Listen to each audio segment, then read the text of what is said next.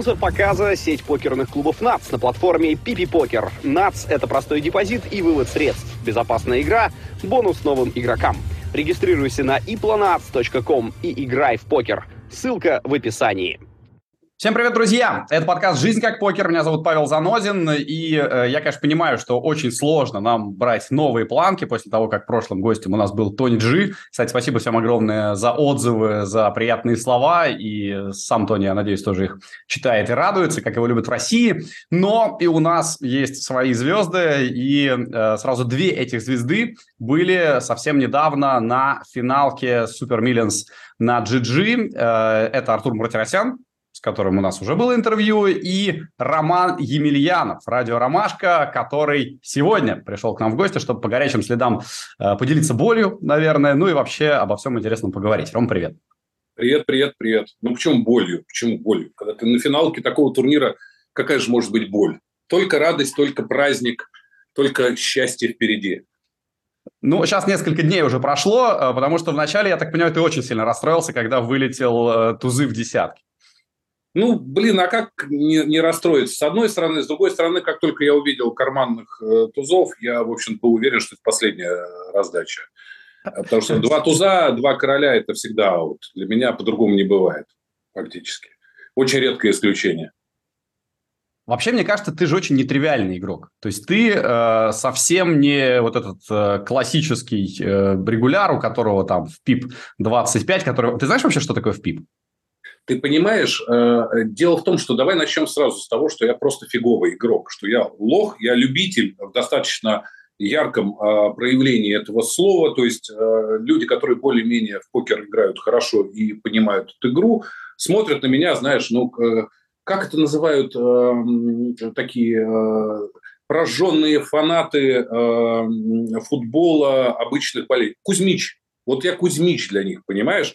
И, в принципе, в этом правда есть. Конечно же, я не знаю очень много теорий, и не знаю очень много терминов, и достаточно серьезно не подкован в каких-то математических историях, которые, возможно, бы даже мне в моей игре могли бы помочь. Но я искренне в какой-то момент, начав какое-то погружение в эту историю теоретическую, я это погружение прекратил, потому что я понял, что мне это начинает категорически мешать.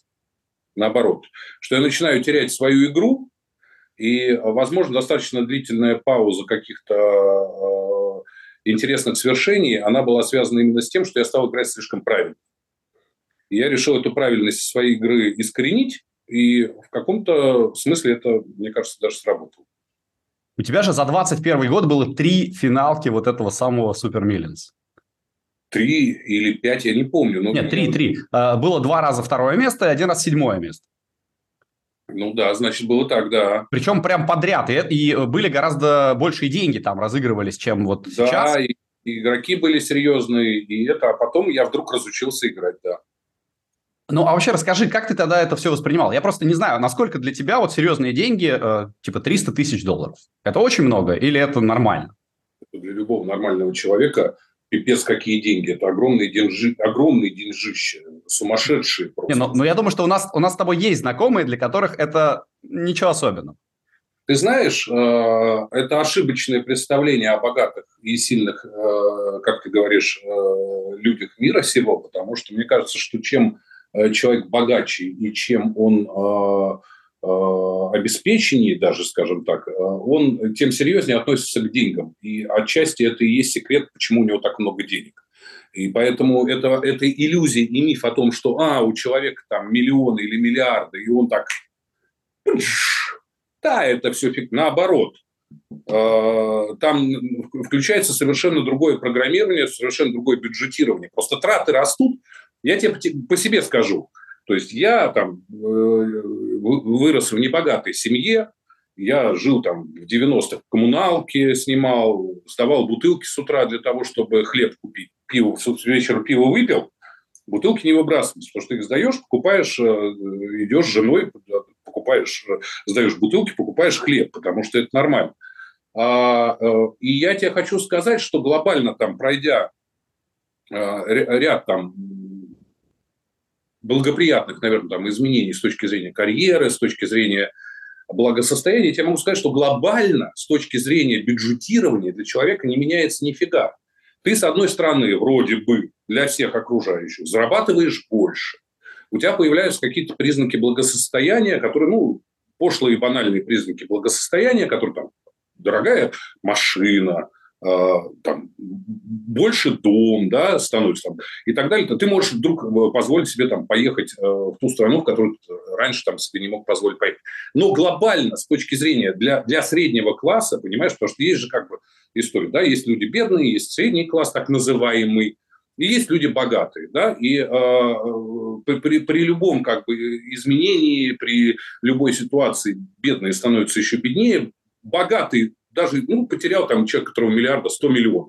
Или там человек, которого 8 миллиардов, говорят, он обеднел на 4 миллиарда. Мы так все за него начинаем переживать. Как же он с этими 4 миллиардами-то дальше жить будет и так далее. А вот для среднего класса, к которому я себя отношу, то есть человек, который работает, зарабатывает и так далее, глобально не меняется ничего. Вот ты как жил от зарплаты до зарплаты, по большому счету ты так же живешь. Потому что чем больше типа твой статус, чем больше у тебя становится неких вот этих таких флажков, которые говорят людям о том, что ты типа неплохо зарабатываешь, тем больше растут твои расходы. Вот ты раньше там за квартиру платил 20 тысяч рублей в месяц, ты начинаешь платить за нее там 150. А потом вдруг выясняется, что у тебя, поскольку ты дом купил большой, тебе нужно еще как человек, который будет там и за садом следить, и дом убирать, и так и вдруг ты понимаешь, какой-то определенный, что ты начинаешь работать на других людей. Что все то, что ты заработал, а ты вроде бы заработал больше, чем ты зарабатывал когда-то, ты тратишь на то, чтобы всю эту хреновину содержать. Поэтому это такой большой, на самом деле, обман, который держит за яйца вот этот самый средний класс, потому что абсолютно точно так же, как люди, там, которые зарабатывают меньше, там, мои коллеги, мои подчиненные, там, так далее, вот завтра чего-нибудь там случится, все, нет ни хрена. Реально, так оно и есть. Поэтому 300 тысяч – это сумасшедшие деньги, и 100 тысяч – сумасшедшие. Я тебе больше того скажу, 10 тысяч долларов – это огромные деньжища, огромные. При том, что мы, конечно же, живем все в одном мире, и мы видим, что было с деньгами там 10 лет назад, и что с ними происходит сейчас. 10 лет назад человек, у которого был миллион, 15, хорошо, не 10, 15, скажем так, да, это был пипец, казалось, я заработаю миллион, рублей. И все. Рублей. Нет, мы про доллары говорим все-таки. Даже миллион рублей, правда, воспринимался лет 15 назад как большие деньги. Большие деньги, конечно. И ты сейчас уже вот эти самые 10 тысяч долларов, которые ты вошел в турнир, это и есть миллион рублей. А раньше это была квартира в Москве в центре, понимаешь, в какой-то момент. Инфляция настолько бежит семимильными шагами, что ты за ней просто тупо не успеваешь. Поэтому, конечно же, это огромные деньги, но... Ты понимаешь, просто деньги же, они бывают разные. К деньгам относишься по-разному. Есть деньги, которые ты заработал, ты их очень любишь, очень ценишь, очень уважаешь и очень бережешь. С деньгами, которые ты выиграл, ты относишься к ним немножко по-другому. Если ты не профессиональный игрок, как, например, там, Артур Мартиросян, да, например, потому что любой выигранный банк, это попадает в его общий банкролл, и он уже знает, как это будет распределять дальше. Для любого любителя, как для меня, если он выиграл в какой-то веке, а он в основном проиграл, да? В основном проиграл. Если он выиграл, это отлично. Жене подарок, съездим куда-нибудь, отдохнем. Пиу-пиу. Нету этого ничего. Поэтому отношение разное. А ты, кстати, считал, ты в плюсе за карьеру или в минусе? Я в глобальном минусе. Что тут считать? Все это знают. При том, что у тебя действительно такие большие доезды. Где ты же умудрялся столько проигрывать, я просто не понимаю. Ты же не играешь в турниры еще дороже, чем по 10 тысяч, или играешь? Слушай, во-первых, у меня было достаточно последние 1,5 года, я просто играл в чистый минус. То есть, чего бы я ни играл, я все проигрывал. То есть, я не выиграл ни одного решающего оллына. Я из 10 оллынов 9 проигрывал стабильно. Это было всегда. И знаешь, я в это воскресенье зашел в какой-то там турнир по $400, такой смешной. Мне кажется, мне решили отдать все, что именно в этом, в принципе, никому не нужном турнире, для меня лично не нужно. Мне решили отдать все, потому что я вдруг выигрывал все. То есть я заходил, я даже выложил это в интернет, часть из этого. Я там сделал 14 людей, я выбил в пути, Это был первый день турнира, это по 400 как бы. Мне доезжало все. Я зашел с двумя десятками, против меня человек туз-король, туз-король, туз-дам. Открывается на флопе туз, там на ривере доезжает десятка. Я двоих выбиваю. Значит, потом у меня две пятерки, туз-король. Сразу откроется две пятерки, у меня каре. Я такого не видел 2 года. Я 2 года не видел. А это же история. Я же люблю играть дорогие турниры, потому что мне нравится играть сильнейшими. Для меня покер – это хобби, это спорт. Да, там, понятное дело, в футболе я уже больших успехов вряд ли добьюсь, в хоккее тем более и так далее. Там, что мне остается в моем старперском возрасте? Боулинг, бильярд, дартс и покер, да, например. И для меня, как для человека со спортивным складом ума, для меня интерес вызывает не просто результат, а для меня интересен процесс борьбы с самыми крутыми. Покер – это... Чем он прекрасен, да? Он доступен абсолютно всем, вне зависимости от его физического состояния. И это возможность сразиться с самыми крутыми представителями этого вида спорта, сойти за одним столом там, с Негриану, с кем угодно, с тем же Тони Джи, там, и так далее, и так далее, и с Мартиросяном, и сделать его. В этом кайф, в этом крутизна. Поэтому я играю дорогие турниры, скажем честно. Вот, ну, там, Миша Сёмин тот же самый, когда у меня там даунстрик вот этот затянулся, он говорит, ну, что ты, давай, сидишь, я вот уже давно для себя понял, по соточке катаешь, и нормально то же самое. А вот для меня не то же самое, для меня не то же самое. Мне хочется участвовать в высшей лиге. Если не в высшей лиге, то нафиг, лучше сменить вид спорта и уйти в другой какой-то. Вот этот по 400 ты выиграл или тоже нет? Я вышел во второй день. Там, ну, из этого дня на первом или втором месте, там, соответственно, буду на 15-м или на 16-м. Завтра, соответственно, продолжение. Послезавтра, понедельник. Ага, все впереди. Все да. Понятно. Смотри, ты же и вживую тоже большие турниры играл, и много у тебя было успехов на ЕПТ, в частности, и в Праге, и в Монте-Карло. Вот там, когда ты за столом с этими топ-звездами, ты себя чувствуешь уверенно или тебе легче в онлайне? Нет, наоборот, мне намного круче, намного больше нравится офлайн-игра. Я считаю, что покер – это обмен живыми эмоциями, что онлайн очень много съедает, что вот сколько ты там это... Не жми паузу 40 секунд, как бы, типа, я сейчас изображаю, что я думаю, а я сейчас там и так далее, и так далее, и так далее. Все-таки покер – это актерское мастерство в том числе, это обмен взглядами, аналитика поведения за столом, который ты ни в коем случае не сможешь собрать в онлайне. Онлайн гораздо более сухой в этом плане. Атмосферы этой нету. Когда я в первый раз приехал там на ВСОП в Вегас, я обалдел, так мне это понравилось, когда несколько тысяч человек сидит в одном зале, это фишки, это сумасшедшая энергетика, ну, вот, это все равно, что бокс онлайн как бы, ну, блин, ну, это немножко другая фигня, просто я, как человек, который работает, да, не являюсь профессиональным, не покеристом и не являюсь очень богатым человеком, я работу свою очень сильно люблю и терять ее не хочу. У меня, как и у любого нормального рабочего человека, есть определенное количество отпускных дней в году.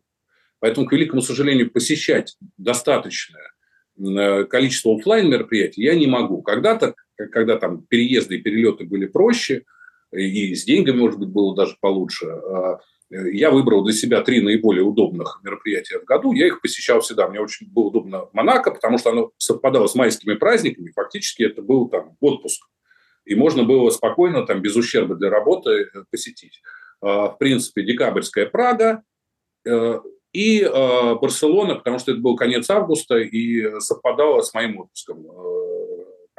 Ну и при удаче еще заезжал в Лас-Вегас. А остальные мероприятия, к сожалению, мне никогда не удавалось посетить, потому что это ну, просто нужно выбирать. Я выбираю работу.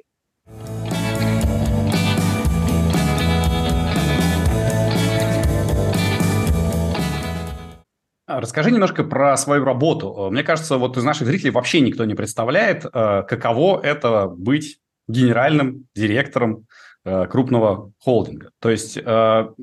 В чем заключается твоя работа? Вот как выглядит твой обычный день?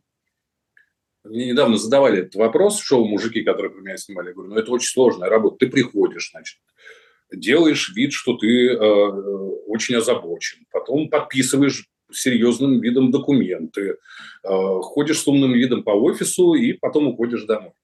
Но на самом деле, это очень прикольная, интересная и очень непростая работа, потому что я не могу сказать, что я когда-то стремился именно эту должность, именно в этой индустрии занимать, потому что я изначально творческая единица, творческий человек. Я вел эфиры, занимался пиаром, креативом, и, наверное, в этом достаточно хорошо и реализовался, и себя чувствовал. И зарабатывал, кстати, тоже неплохо. Но потом жизнь случилась так, что выбора, наверное, даже в какой-то степени не было. И это, с одной стороны, очень круто. Конечно, я там доволен, что я достиг такой позиции, скажем так. И это интересно, безумно. Но любая управленческая работа, она, конечно же, отягощена большим количеством сопутствующих вещей, которые, не столько кайф, сколько надо. Ты должен заниматься большим количеством очень текущей работы, цифры, бюджеты, разгребать интриги внутри коллектива, заниматься... то есть у меня, я больше кайф получаю от творческих вещей, каких-то проектов новых, прорывов и так далее, и мне приходится себя заставлять заниматься... дисциплинировать себя и заниматься этой ежедневной текучкой, без которой работы руководителя нет. Потому что на тебе ответственность и финансовая, и по результатам рейтингов и так далее, и так далее, и так далее. Совершенно другой уровень. Мне когда-то один мой руководитель, он руководил станцией Retro FM, когда я работал там в утреннем шоу. И я к нему пришел, и он мне каких-то люлей вешал за... что-то я в эфире там не то сказал с его точки зрения. А я ему ответил, я все такой борзый был на язык, а он мне ответил, а я ему ответил. Я говорю, давай вообще, вы получаете в 2 раза больше меня, что вы докопались. А он мне сказал, говорит, ты даже не сравнивай свой уровень ответственности с моим. Я тогда это не понял, а спустя годы я, конечно, до этого допер и понял, что этот уровень ответственности, он действительно дорогого стоит. Никто не знает про эти бессонные ночи, про... страдания, мучения, про то, что там, для всех рабочий день заканчивается в 6, а для тебя он не заканчивается никогда и так далее.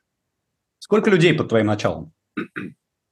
Сейчас глобально, наверное, где-то около 600. Вау, 600 человек. Ты, естественно, всех знаешь по именам, в лицо. Разумеется, нет, потому что это... Я и так дементор, у меня деменция. Я вообще с первого раза имя никогда не запоминаю, когда со мной знакомятся. Я Паш. Определенная болезнь, перезаполненность. Вот Шерлок Холмс был прав. Он говорил, что я кладу в свой чердак только то, что нужно. А у тебя в чердаке, у меня в чердаке огромное количество бесполезной информации, которая может оказаться полезной. Конечно, у меня же, когда я говорю 600 человек, у нас же не только офисы в Москве, офис в Санкт-Петербурге. Сейчас мы поедем в Питер. Там почти 200 человек. Больше 150. У нас еще есть филиалы в других городах, где я вообще, кроме руководителей, фактически никого не знаю. В какие-то бренды и в какие-то работы каких-то подразделений я втянут больше. Там я знаю и рядовых сотрудников, и звукорежиссеров, и уборщиц даже, и так далее, и так далее. То есть это просто где-то ты втянут больше, где-то ты втянут меньше. Но многих людей, конечно, я знаю. Тем более, что у нас регулярно проводится... корпоративные праздники, мероприятия, какие-то истории и проекты, которые делаются внутри. Не только я о праздниках говорю, но и о рабочих моментах, в которые вдруг ты приходишь, у тебя там представитель пресс-службы, ты с ним знакомишься, вы вместе с ним чего-то на месте креативите. Поэтому, конечно, я многих людей знаю, да. Как тебе кажется, ты хороший начальник?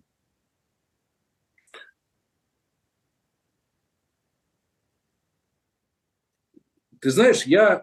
Скажу так, наверное, тут же как я себя оцениваю, как меня оценивают 600 человек. 600 человек – это уже хорошая выборка маркетингового исследования.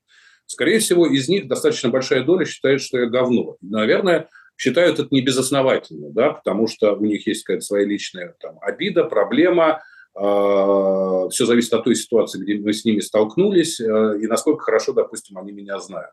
Но я думаю, что большая часть сотрудников Европейской медиагруппы считает, что я неплохой начальник, неплохой руководитель. Потому что я стараюсь быть достаточно справедливым, и я надеюсь, что я в свои годы и на исходе своего пути, и, возможно, потому что путь был не самый простой, и не самый прямой, и не самый предсказуемый, грубо говоря, да, потому что это же, по-моему, не единственный случай, когда там диджей стал генеральным директором. Это достаточно редкая фигня. Я нахожусь в адеквате.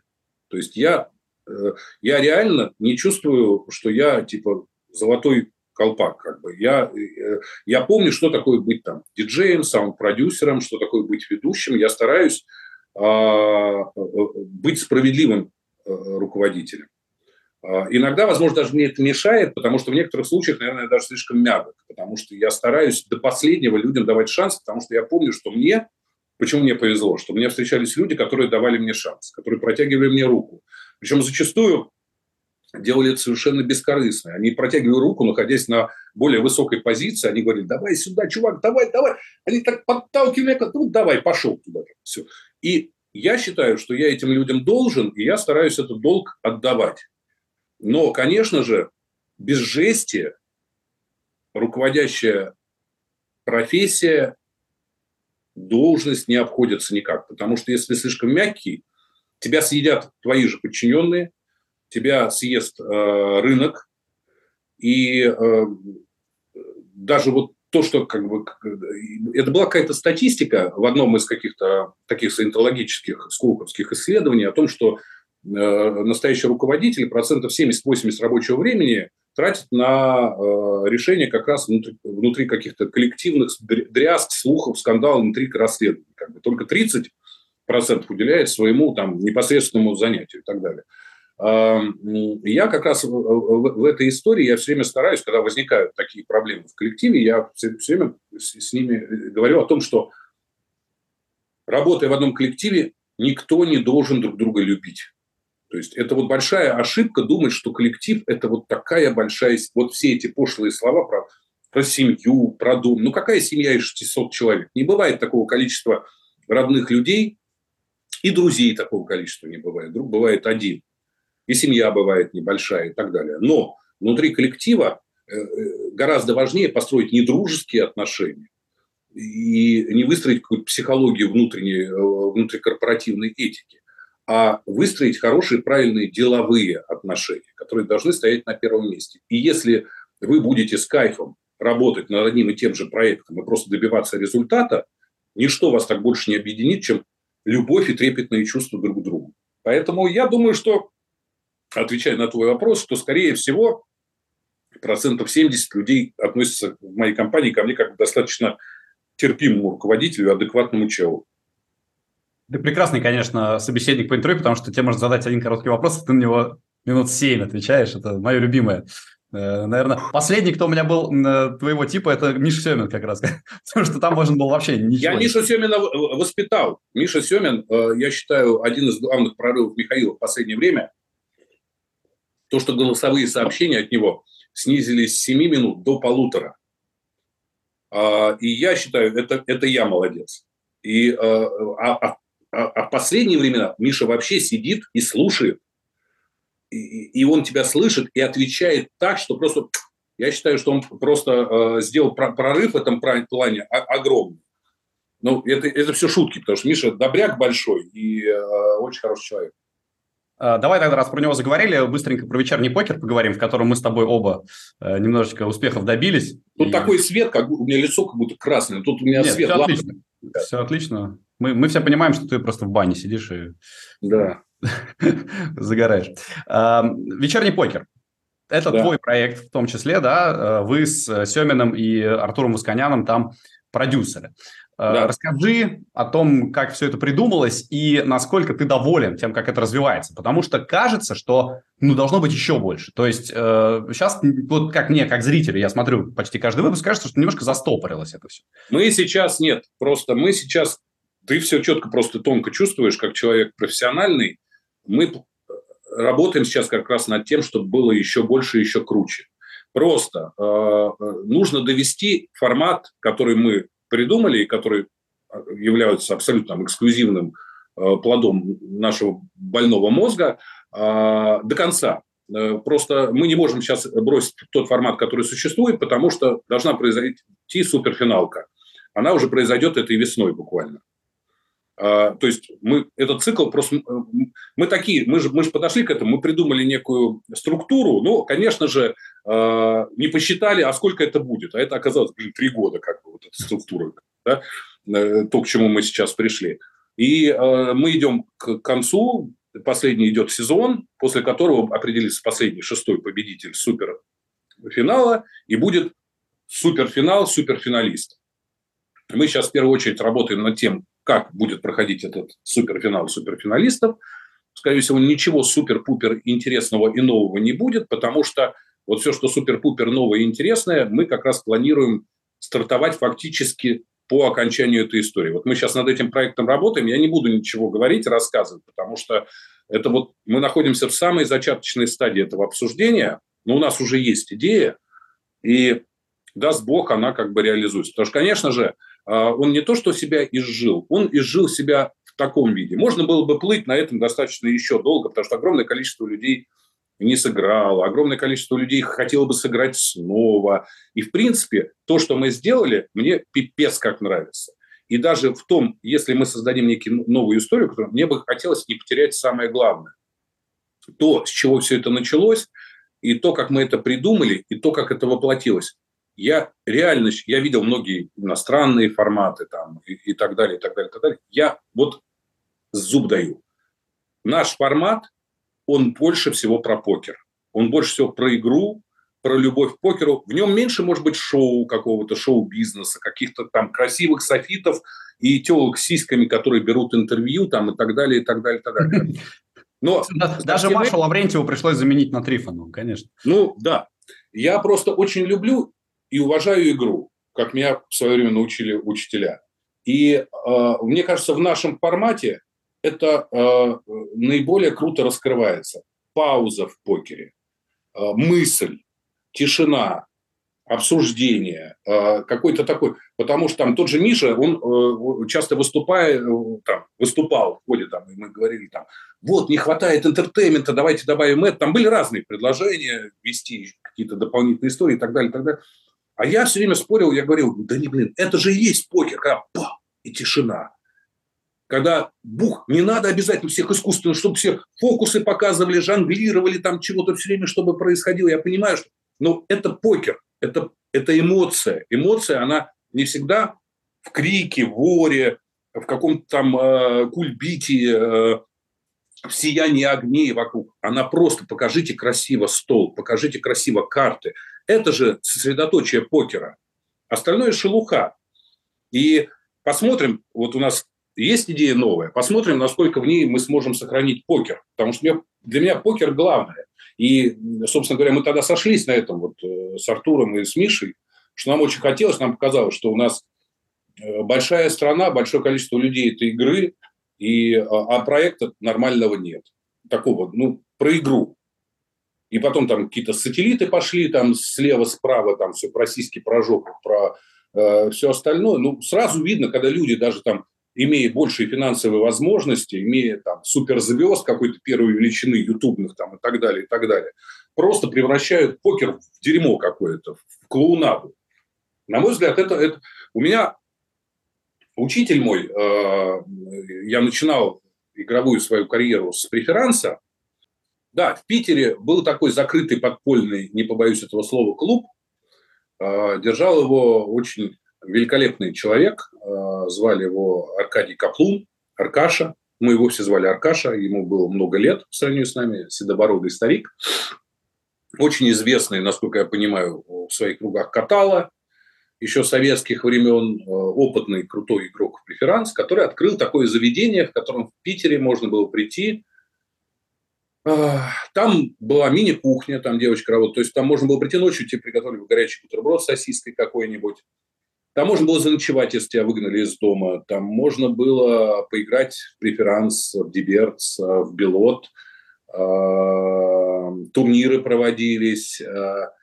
И там никогда не было суперкрупной денежной игры, потому что он в какой-то момент пришел к тому, что...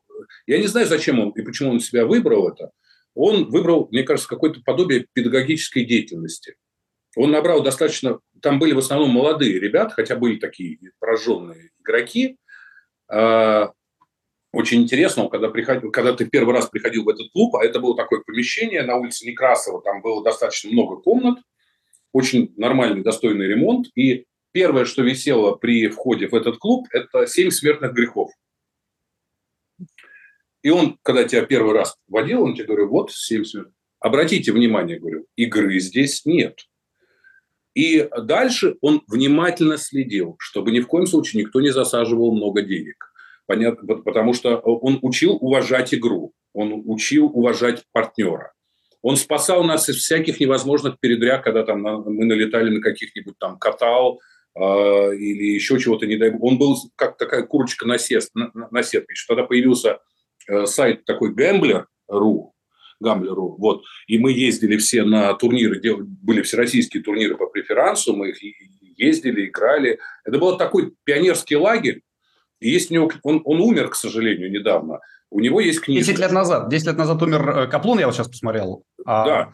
У него есть книжка. Он буквально недавно, незадолго перед смертью, написал книжку про преферанс, про вот игру. Это очень интересная книга. Я рекомендую вам ее почитать. Вы вряд ли это не учебник.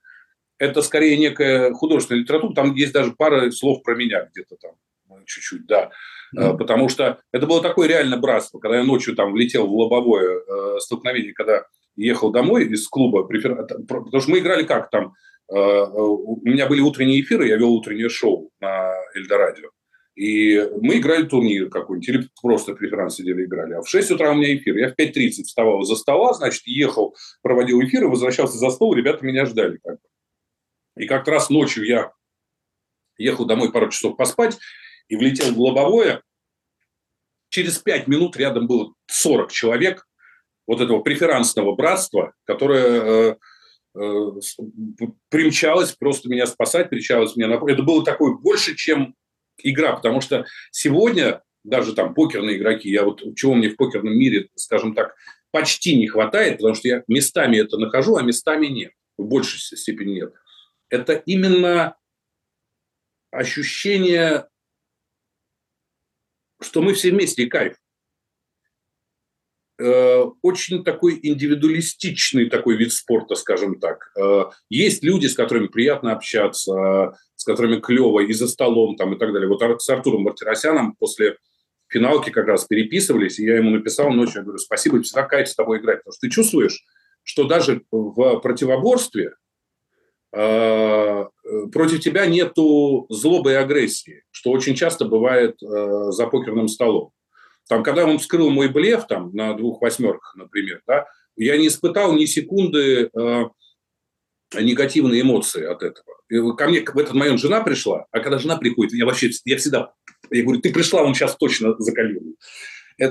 Всегда как бы я говорю, иди. Она желает не только добра, но как-то так работает, я не знаю. И я говорю, он точно вскроет. Вот он точно. Вот сейчас, как бы, причем, если бы он сбросил в первые 30 секунд, он бы сбросил. Дальше я говорю, все, решил. Но я не испытывал ни малейшего негатива в этом плане. Это борьба, это дуэль. Для меня, опять-таки, вот вспоминаю Аркадия Каплуна, это спорт и это благородство. Он пытался, кстати, сломать во многом эту систему, потому что он, собственно говоря, этим и занимался, вот этим педагогической работой. Нахрена, я не пойму до сих пор. Мог бы сидеть прекрасно, просто выигрывать и все. Потому что хотел что-то оставить хорошее в жизни и изменить немножко вот этот тренд. Ну, это старая школа, это, кстати, абсолютно понятно. И здорово, что немножечко, может быть, вот такие последователи, как ты, пытаются сейчас это... в жизнь притворить, потому что, конечно, сейчас это крайне редкий подход. Мы с тобой начали с вечернего покера, в итоге вообще ушли в философию.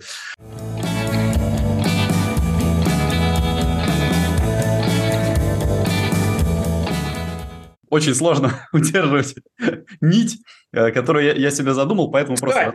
Кстати, вот я не смотрел, честно тебе скажу, твои подкасты, но для того, чтобы понять, что будет приблизительно, я тыкнул в какой-то и посмотрел, с Маслаком у тебя был разговор. Это был худший подкаст. Почему ты тыкнул именно в него? Я категорически не согласен с твоим тезисом о том, что покер и шахматы пересекаются. Вот шахматы, я тоже разрядник по шахматам, кстати. Вот. Шахматы – это как раз туда, к преферансу. Я почему ушел из преферанса? По той же причине, почему я ушел в свое время из шахмат. Потому что это вот шахматы и преферанс – это выдуманная вселенная, живущая по абсолютно четким своим правилам, своим законам. Вправо-влево – побег. Ты точно знаешь, ты можешь, как бы, ты видишь позицию, и ты можешь предсказать все дальше логически, каким-то образом продумать и так далее. А покер, он намного ближе к жизни, в этом его кайф. В нем есть блеф, его нету ни в шахматах, ни в преферансе, его нету, его физически там не присутствует. Есть анализ эмоций соперника. Ты плевать на соперника, ты в шахматы играешь против самого себя фактически, ты играешь против фигур, против ситуации. Короче, покер – это некое зеркало жизни, и оно пусть и именно поэтому эта, сука, она намного более несправедлива, чем шахматы и преферанс. Потому что, как бы ты, блин, хорошо в эту хреновину не играл, но если тебе не поперло, тебе хана. Даже в том же преферансе ты можешь из самой жопы вылезти с минимальным, если ты нормально просто знаешь, как бы, правила игры, правила этой вселенной. Тут нет, тут тебя просто все, до свидания. Два туза, чё? До свидания. Если тебе в преферансе раздали два туза, если ты более-менее нормально играешь, я имею в виду два туза, как бы, по... Там, да, ты, если ты там с тремя восьмерками пошел на мизер, как бы, идиот, тут ты... А тут вот такая история. И она поэтому, собственно говоря, вот эти взлеты, падения, несправедливость, она намного прикольнее. Я говорю, почему, думаешь, мы назвали подкаст «Жизнь как покер»? Именно потому что нам тоже всем так кажется, что, конечно же, покер очень похож на жизнь, но мне, опять же, поскольку я сейчас немножко профессиональнее стал к нему относиться, очевидно, что да, в нем огромная составляющая творчества. Я ищу просто, извини, пожалуйста, я ищу какой-нибудь удачный свет. Как бы. У тебя все варианты удачные, 100%, я тебе скажу. Да. Ага. Мне очевидно, что в покере, да, в каждом конкретном моменте все может быть вот так, то есть тебе не поперло и все, но на дистанции, если ты будешь всегда все делать правильно, то ты точно будешь в плюсе. И если ты профессиональный, если профессиональный игрок, если ты занимаешься только этим, если ты играешь... Конечно. Не секрет. Конечно. Ты же знаешь, да, сколько турниров обязан сыграть игрок, которого взяли в команду, которая за все платит? Да, 400 в месяц у меня сейчас. Вот мне говорили. Я поэтому не пошел. Я не пошел, кстати, в турнирный фонд, потому что я не хотел это делать вот так. Я хотел играть в кэш, поскольку кэш, на мой взгляд, гораздо более демократичен, и в нем проще время свое планировать. Ну вот понимаешь, а ты говоришь про дистанцию, про человека, который играет, ну, в лучшем случае 5-6 турниров в месяц. Слушай, ну, не знаю, это как это 5-6 турниров в месяц играешь, когда у тебя в этом году только, вот я смотрю, 6 ITM в этом самом GG Millions, Super Millions. 6 уже, да? Что-то, блин, я не запомнил. Вот там все это 25-е место последнее. Ну, вот и 5-е еще, да. Нет, ну, так он проходит раз в неделю. Я максимум играю, я играю только по выходным. В основном я играю по выходным, я в будни работаю.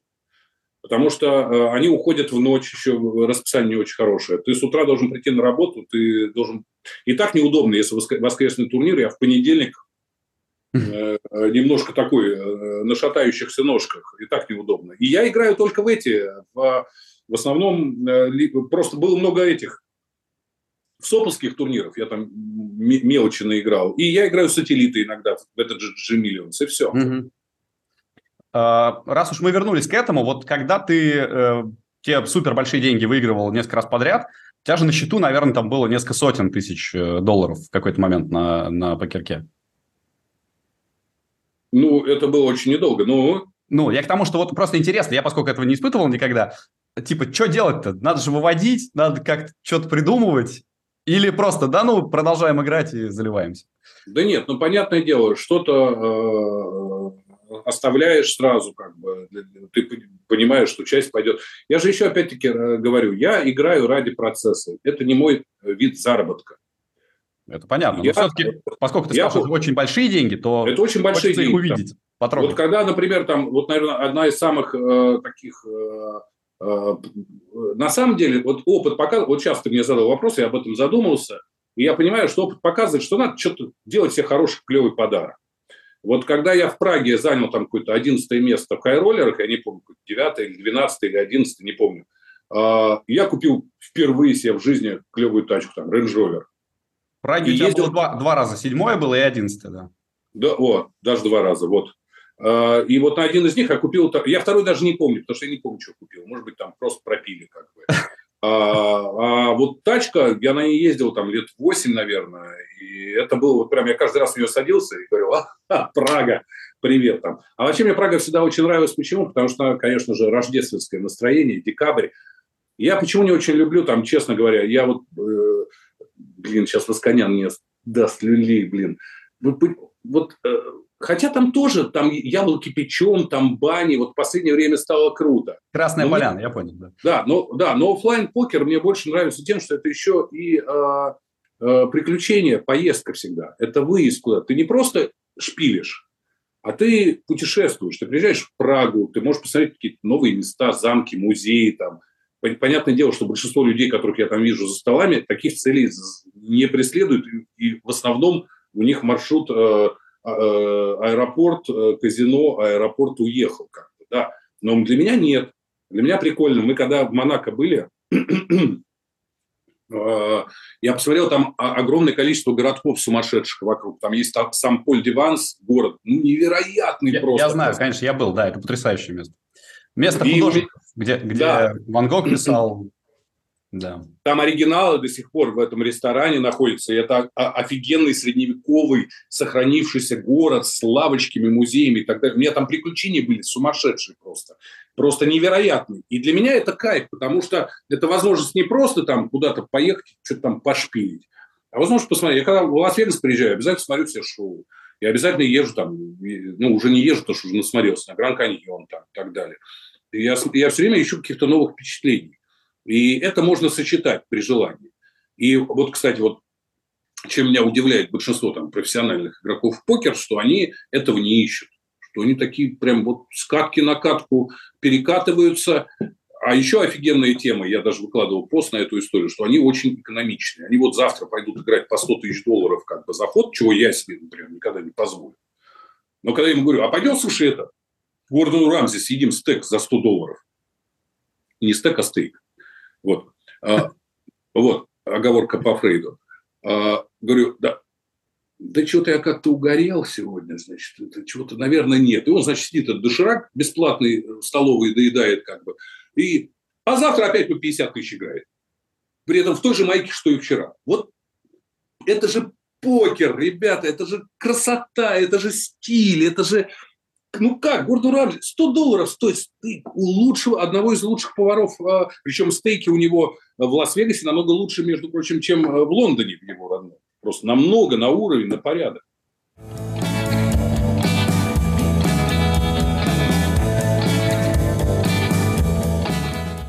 У нас был в гостях Джипси аж два раза, и у него хобби, например, он ездит по мишленовским ресторанам по всему миру и старается... Там Поль-де-Вансе, кстати, есть прекрасный мишленовский ресторан, прямо напротив города, на другой стороне, прям шикарный совершенно.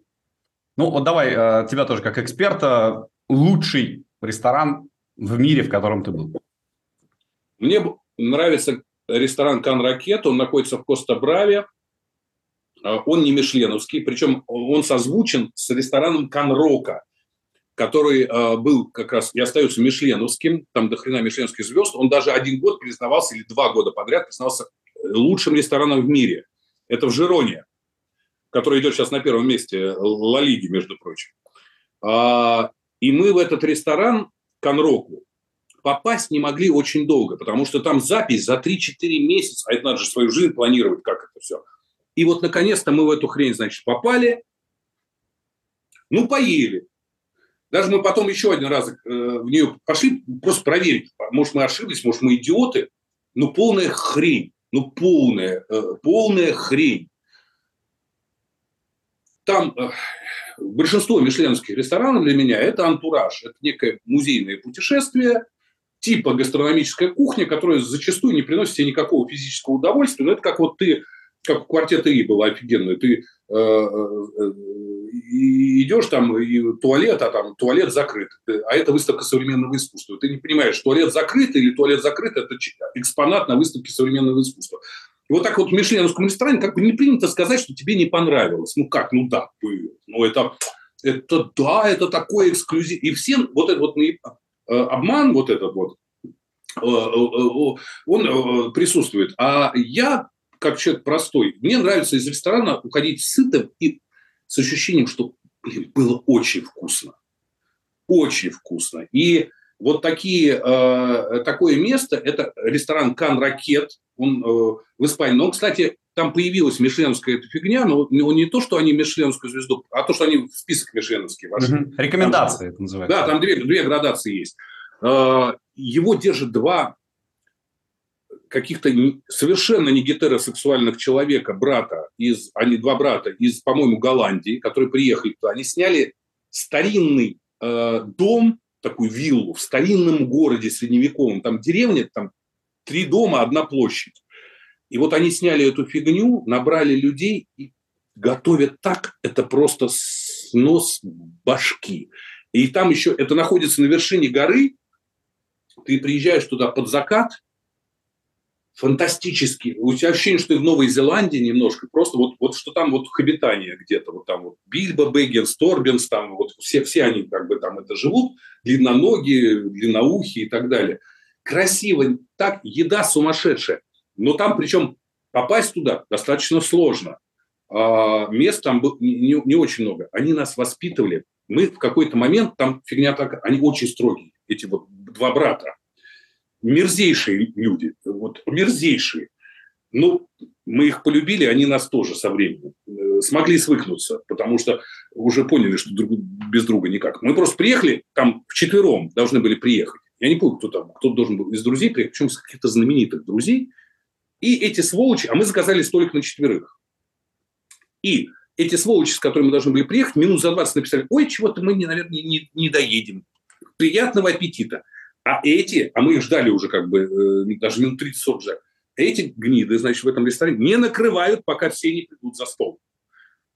Потому что у них очень жесткая посадка, и они хотят бабла заработать, как бы поднять и все. И нам не несли чего-то там. Потом мы что-то сказали вслух, а там кто-то, видимо, чего-то понял, чего мы сказали вслух. Но мы друг с другом разговаривали. И нас наказали. Нас 2 года сажали за самый хреновый столик. Просто за самый... Вот откуда вообще ничего не видно, как бы все.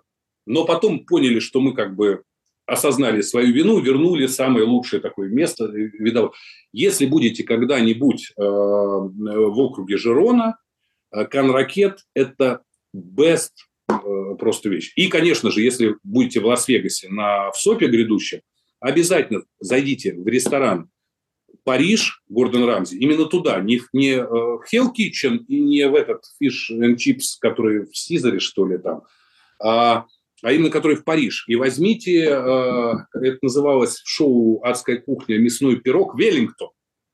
Мясо «Веллингтон» – это стейк, такой кусок мяса в хлебе приготовленный.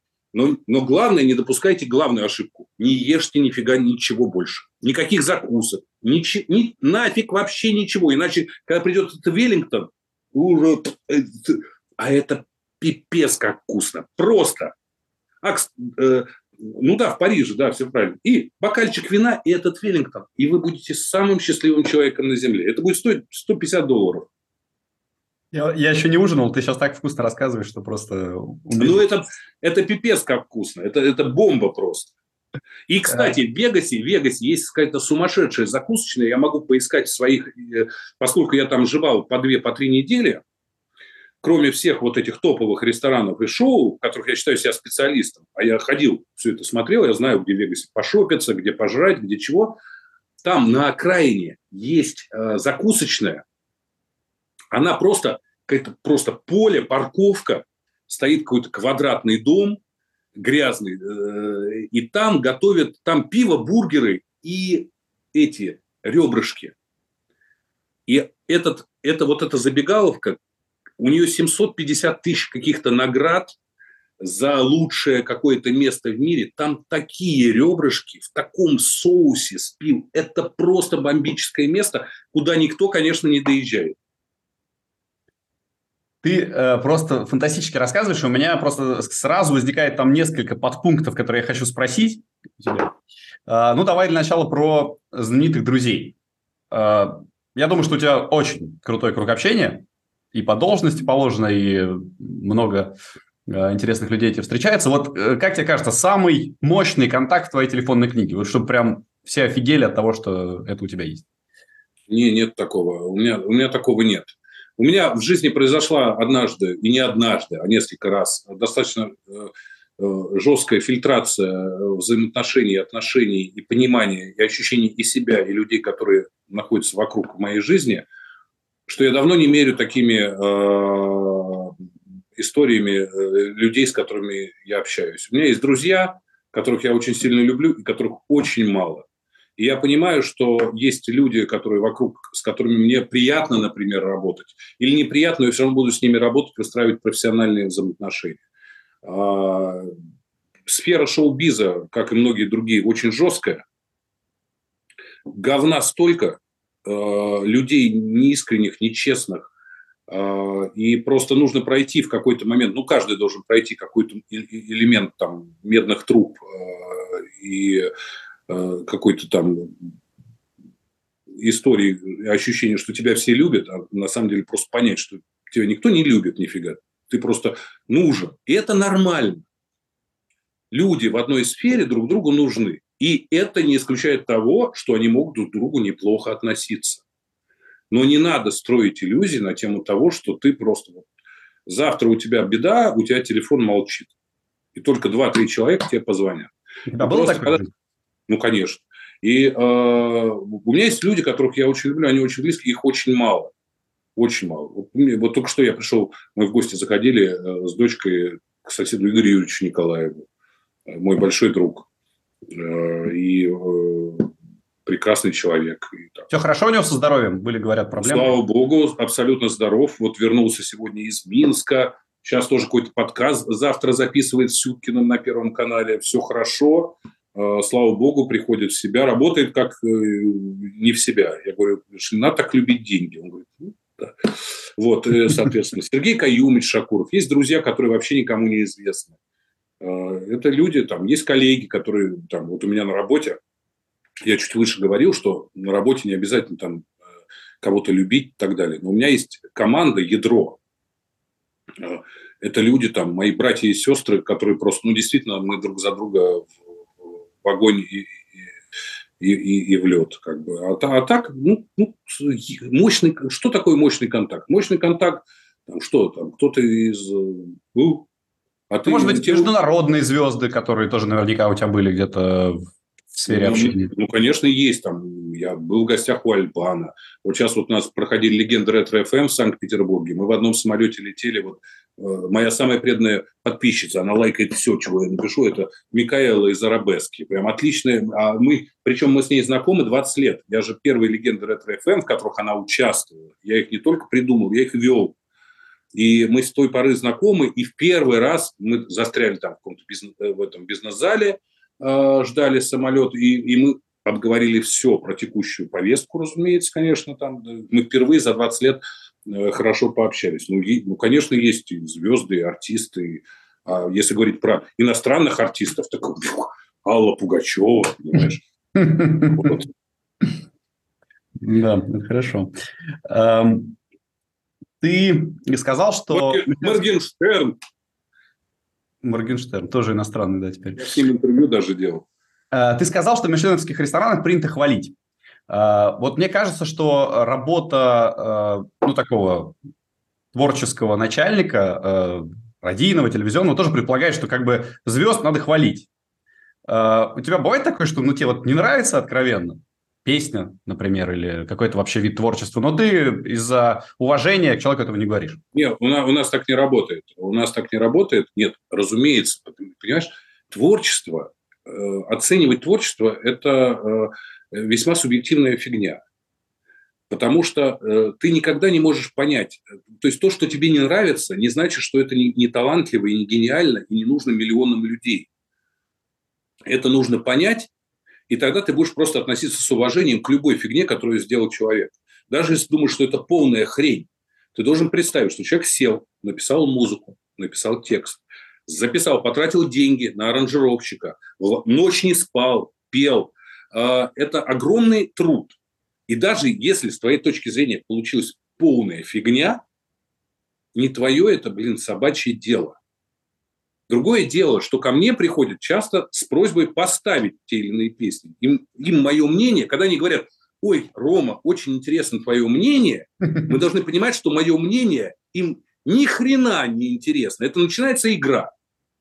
Начинается такая игра. Рома, так твое мнение? Я же понимаю эту игру уже. И мы начинаем играть друг с другом. Я говорю: да, конечно, я скажу. И так далее. Если мне есть чего сказать, я всегда скажу. Если мне нечего сказать, не надо лезть. Есть потому что огромное количество у нас деятелей и на радио, и на телевидении, которые считают, что они, сука, знают все. Как сделать хит? Хит это или не хит? И самое страшное, что еще происходит у нас зачастую, вот тоже я об этом говорил.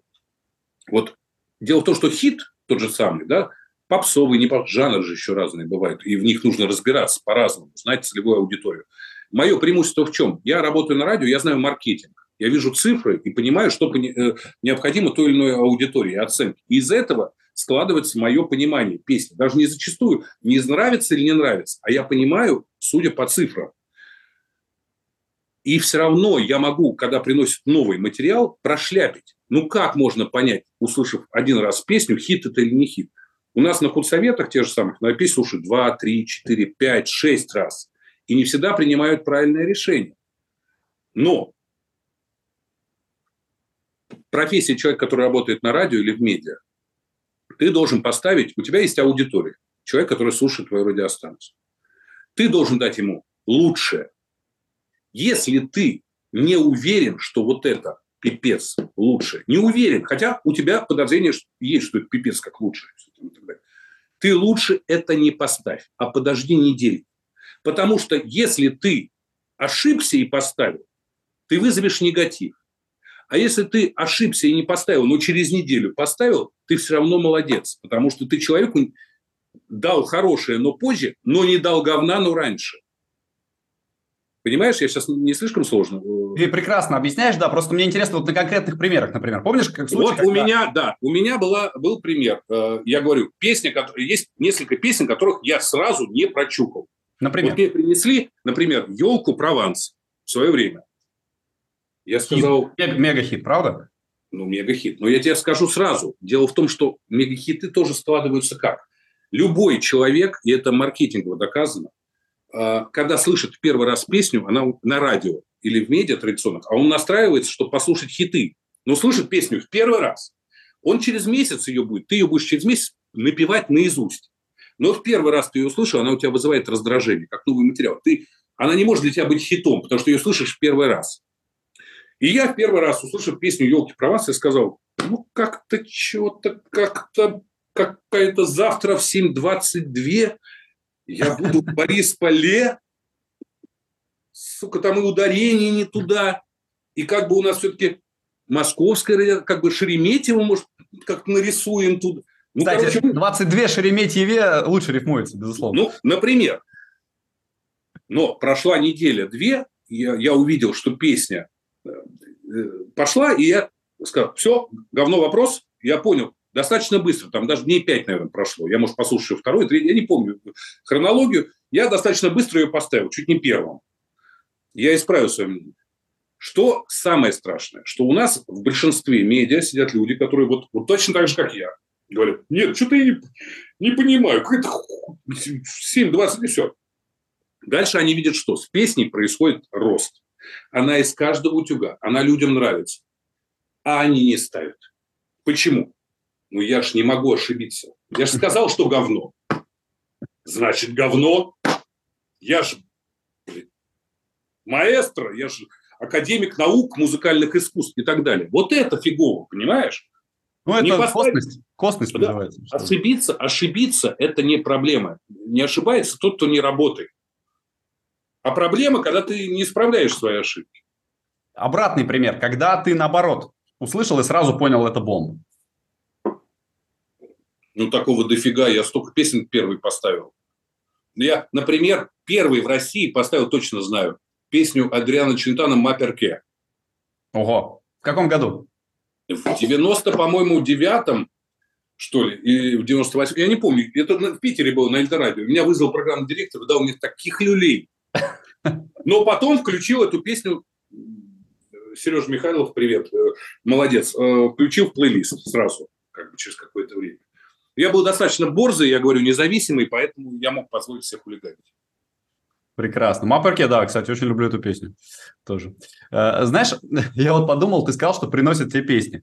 Я, например, песню написал в прошлом году, и она даже вышла там на iTunes. Я себе не могу представить, что вот мы с тобой как бы приятели, там вместе в какой-то компании, что я приду и скажу: Ром, а вот у меня песня, вот, может, ты ее поставишь. Мне кажется, что это, ну, нонсенс. Я не певец, я, блин, просто это сделал, потому что это мне показалось забавно. А я вот запел зря, ты себя недооцениваешь. Может быть, наоборот, это твое. Ну, кто знает, может быть. Но вот как люди, они это делают с уверенностью, что они в этом крутые, когда это не какой-то там певец-звезда или группа, а вот кто-то, кто просто приносит тебе песни. Слушай, по-разному бывает. У меня был, например, случай в жизни, я сейчас без имен, без фамилии, потому что сейчас это достаточно известный певец, реально известный певец. Ему было уже глубоко за 40, в тот момент, когда у него появилась молодая жена, которая, он певица, и он захотел делать из нее, а он... занимался такой, знаешь, хорошим бизнесом из, скажем так, регионов. Прям бизнесмен с огромным количеством денег и всего такого. На тот момент у него было там все нормально. И он и клипы оплачивал, песни оплачивал там и так далее. Я что-то даже помогал. Так... Ну, так, не пошло, не попер. И в какой-то момент он говорит: дай, я сам. И начал писать одну песню, вторую песню, третью. Я ему говорю: слушай, скажи, честно, ты что, серьезно, что ли? Вот человек полностью упакованный, лысоватые уже местами. Я говорю: ты чего, поедешь по деревням с концертами? Говорит: да, я поеду. И надо сказать, что сейчас он уже собирает тысячники залы. Но мне кажется, это такая же история, как у тебя с покером, разве нет? Ему просто, наверное, это было по кайфу, и он в этом делал что-то для себя. Но нет, он превратил это в свою основную профессию со временем. Я уверен, что он сейчас зарабатывает тут и уделяет этому времени больше, чем каким-то бизнесам, которые... Я не могу бросить работу. Для меня это покер реально хобби. Я любитель. Я не могу. И более того, я не хочу. Я люблю свою работу очень. Я не хочу. Я не могу представить, что я каждый день... Я привык от покера получать удовольствие. Я не могу представить, что я иду на покер каждый день, на работу, спать, вот, стал снова играть в покер, эти карты, это катастрофа. Ну как? Ты должен... Я хочу как на праздник. Мне нравится, что я, хоп, приехал на каникулы, поиграл, тут эти все профики там, которые вот уже с синяками такими под глазами, в той же майке, в той же кепке как бы. А я такой на расслабоне нормально. Захотел, поиграл, захотел, поехал в Сен-Поль-де-Ванс. Мне это нравится. Мне нравится эта игра, но мне не нравится то, что превращается в это. Это же у них вообще выходных нет. Они же все эти бабкощипатели, там, казино, организаторы турниров. Одно заканчивается, второе начинается. Вон сейчас в большом теннисе и тут пауза, как бы. В КХЛ и то отдыхают, бухают люди, как бы. Эти не могут отдохнуть вообще ни хрена. Там же нету паузы. Знаешь, я понял, какая у нас будет большая проблема с коллегами. Выбрать из всего того яркого, что ты говоришь, нарезку для тизера стартового. Я прям уже несколько моментов там вижу. Прекраснейший. Очень жалко, что у нас всего час-полтора, потому что, на самом деле, мне кажется, мы с тобой могли бы проговорить часа 3 спокойно, но боюсь, что 3 только у Дудя смотрят.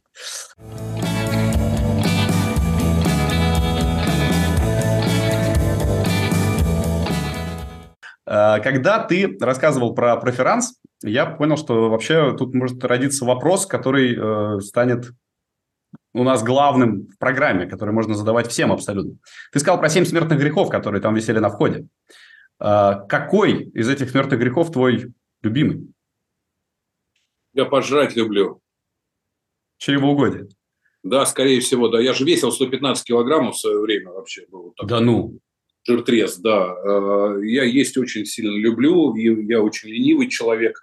У меня еще проблемы с щитовидкой. У меня, когда я в Германии был, в свое время с врачами разговаривал, они говорили: Говорит, вообще странно, человек, конечно, вы какой-то героический подвиг совершаете, потому что спортзал, там похудели и так далее, потому что люди с вашим заболеванием обычно лежат на диване и, в принципе, вообще ни хрена делать не хотят, как бы, не могут. А я эту историю как-то с ней борюсь и преодолеваю. Конечно, поесть больше всего хочется. Прелюбодеяние тоже очень хорошо, но только в теории. Подумать, да, вот как бы до дела не доходит. По поводу веса ты специально сбрасывал? Да, я просто... у меня было 115 кг, и я понял, что я себе не нравлюсь. У меня был такой период жизни, не очень счастливый с точки зрения личной, там, и так далее, и так далее.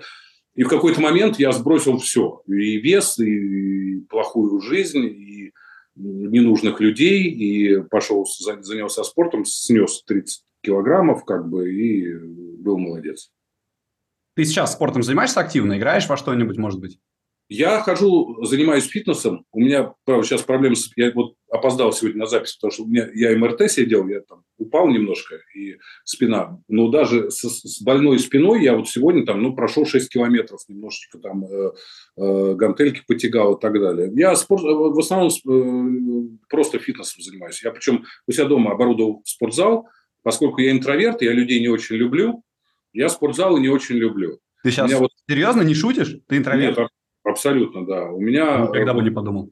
Комната, в которой мы находимся, и вторая рядом, это вот мои любимые места, потому что никого нет, мне тут кайфово. Я тут смотрю кино, играю в покер, выпиваю, работаю, пишу книги там, и так далее. А у меня супруга, например, ходит в спортзал. У меня тоже туда есть абонемент, но это не хожу. Я себе сделал спортзал у себя вот здесь.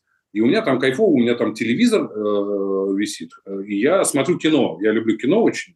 Я смотрю кино и занимаюсь спортом, потому что в спортзале я вынужден, во-первых, там, ждать там иногда там, тренажер, который мне нужен, смотреть на людей, которых я хочу, включена музыка, которая мне не нравится, по телевизору идут кадры, на которые мне наплевать, мне там некомфортно.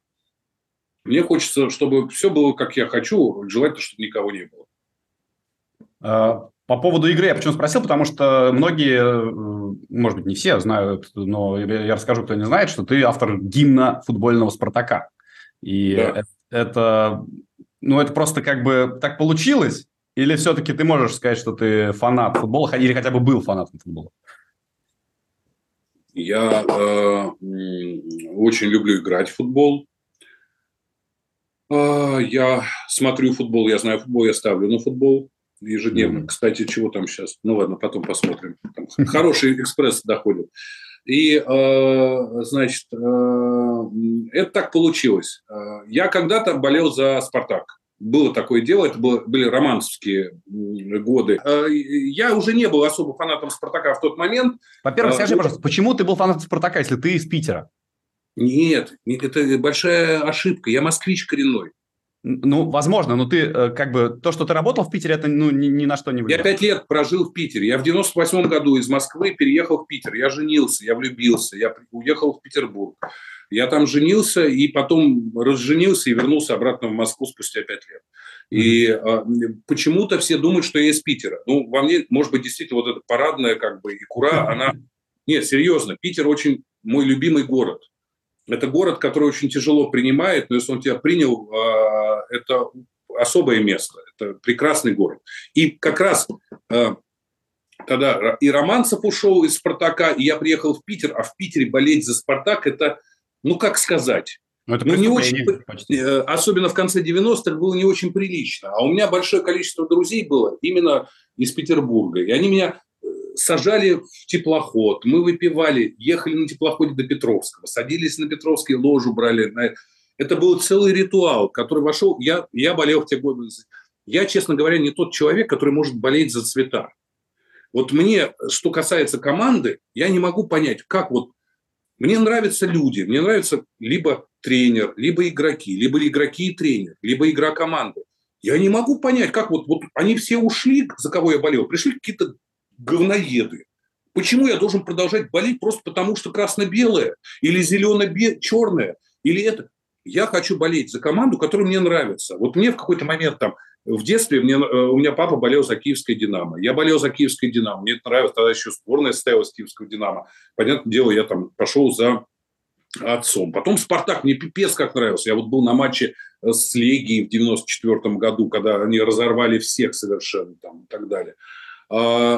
И вообще, и потом была эта история с Сычевым, то есть началась какая-то грязюка, и все. Я болел в Питере, был тоже прикольно, были молодые, хороший Панов там сначала, потом Керш появился там, и так все было, Шава там, было интересно, прикольно и так далее. Сейчас я смотрю, я реально люблю футбол, я болею за сборную России всегда и везде. Я болею за команду, где играют мои друзья или знакомые. Вот у меня, например, я с Сашкой Самедовым дружу очень близко. Я за «Факел» всегда буду болеть. Но вот когда будет играть «Факел» с «Локомотивом», а я с Тёмой тоже дружу как бы, я буду просто смотреть, как бы каждый из них себя в этой игре просто получше проявил. Ну, реально, мне нравится хороший футбол.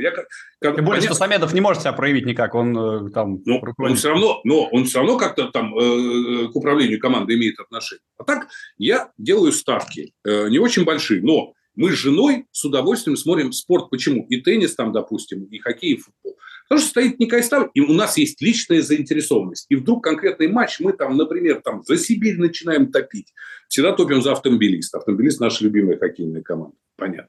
Вот. А так вот нет у меня привязанности к каким-то цветам. А тогда я работал на русском радио. Русское радио принадлежало Федуну.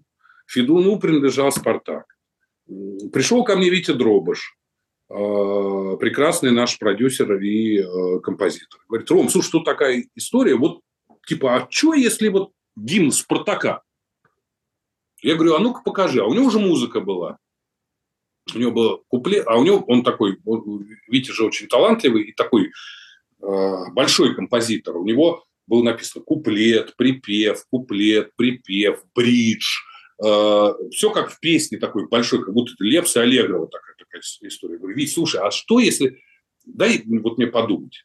Я подумал, и я говорю: а давай оставим только припев. И вот будет только припев, и вот с такими словами. И меньше напрягаться надо, в конце концов. Нет, а просто это сразу стало звучать как гимн, а не как популярная песня. Но все равно не сразу все срослось, потому что болельщики «Спартака» слушали наши варианты, не принимали их, возвращали нам. Я переписывал текст, слова. То есть там у меня, например, там была какая-то фраза, типа «я люблю Спартак» или что-то такое. И они сказали: «Спартак не баба, его любить нельзя. Тут надо как-то это». И я чего-то другое. Нет, ну серьезно, была такая претензия. И мы старались, потому что... Но на самом деле я хочу сказать, я думаю, что тут вот боление, не боление, это произошла магия. Ну, реально я считаю, что произошла магия, потому что немногие футбольные клубы, а тем более в России, могут похвастаться вот этой историей, которая возникла. Потому что творчество – это вообще такая история, там свет либо пролился, либо нет. По-разному бывает. Это не то, что люди сели: а давай гимн нахерачим. Да, и такой раз-раз, гимн готов. Это очень сложный жанр, и я думаю, что и Витя, и я вложились в него прям с любовью. Прям. И свет сошелся, потому что люди его приняли. Потому что, конечно, сложно соревноваться с настоящей мужской песней «Максим, знаешь ли ты?». Вот скажи мне, кстати, про этот феномен. Ты вообще понял, как так получилось? Ну это была история. Какой-то болельщик в Волгограде пьяный там спел, и это пошло. Нет, и начали петь просто всеми трибунами. Ну, классно. Я комментировал много чемпионат России. Я в шоке. Песня крутая, Максим крутая, и эта история. Но понятное дело, что это не может быть официальным гимном. Но неофициальным вполне себе. Но то, что вторая песня, которую мы написали, она прижилась, и я мечтал, и это случилось, слава богу, и при помощи Вити в том числе, что Кипелов ее исполнил. Это было очень круто, потому что один из самых офигенных и любимых моих вокалистов. Ну, это просто мечта. И все прям сложилось. И там песня, там текст, все такое выдержанное, честное, правдивое. Вот как бы я не относился к «Спартаку» как к футбольной команде сегодня там, и так далее, с ее сегодняшним тренером, там, игроками, результатами и так далее. На мой взгляд, все получилось. Я никогда больше... Вот если ко мне приди завтра из там «Динамо» или это: «Ром, напиши за хулиард гимн», я не стану этого делать. Не потому, что я болею за «Спартак». Я не болею глобально за «Спартак». А потому что я вот это сделал по-честному и потому что это хотелось. И на заказ я делать другую фигню не буду. Класс. Мне кажется, это прекрасное окончание нашего разговора, но, господи, сколько же всего еще хочется у тебя спросить. Давай, пожалуйста, как-нибудь... Когда... У меня книга скоро выходит, ребята, вторая книга. Покупайте вторую книгу «А был ли мальчик» Романа Емельянова где-то в феврале. Давай, пожалуйста, когда ты в следующий раз выйдешь на финалку Super Millions, в чем я не сомневаюсь, что это будет. Это завтра, скорее всего, будет. Да, например, завтра или, в общем, ну, совсем скоро. Мы с тобой запишем вторую серию нашего разговора, потому что... Давай, я с радостью. Я, на самом деле, извини, я тебя динамил очень много, но я тебя динамил не потому, что я динамил, а потому что очень жесткое расписание. Отдыхать тоже иногда надо, в частности, вот в душевных разговорах, как мне кажется. Ром, спасибо тебе гигантское. Надеюсь, очень надеюсь услышать эту историю про «Спартак» совсем скоро из твоих уст, а потом, может быть, там перескажу нашим зрителям, потому что ты жутко заинтриговал. Ну и вообще, по-моему, классный разговор получился. Друзья, если понравилось, то, пожалуйста, не забывайте подписаться. Поставить... Колокольчик ставьте. Да, вот это все Рома знает лучше всех. И, конечно же, следите за успехами Романа Емельянова. Наверное, лучшего из любителей покера. Да нет. Не профессионал. Нет, подожди, стоп. Извини, пожалуйста, может, ты уже попрощался? Ну, как лучше из любви? Там есть получше. Там Горячев, Славка, он, мне кажется, играет поинтересней. Никто таких результатов, как ты, не показывал. Они просто не настолько уперты, они столько не вхерачивали, они прижимистые. Я просто это же долблю, как это... Ладно, все, пока, да. Галочку ставьте, подписывайтесь и колокольчик. Все, давайте, пока. Счастливо, друзья, спасибо огромное. До встречи в следующем выпуске.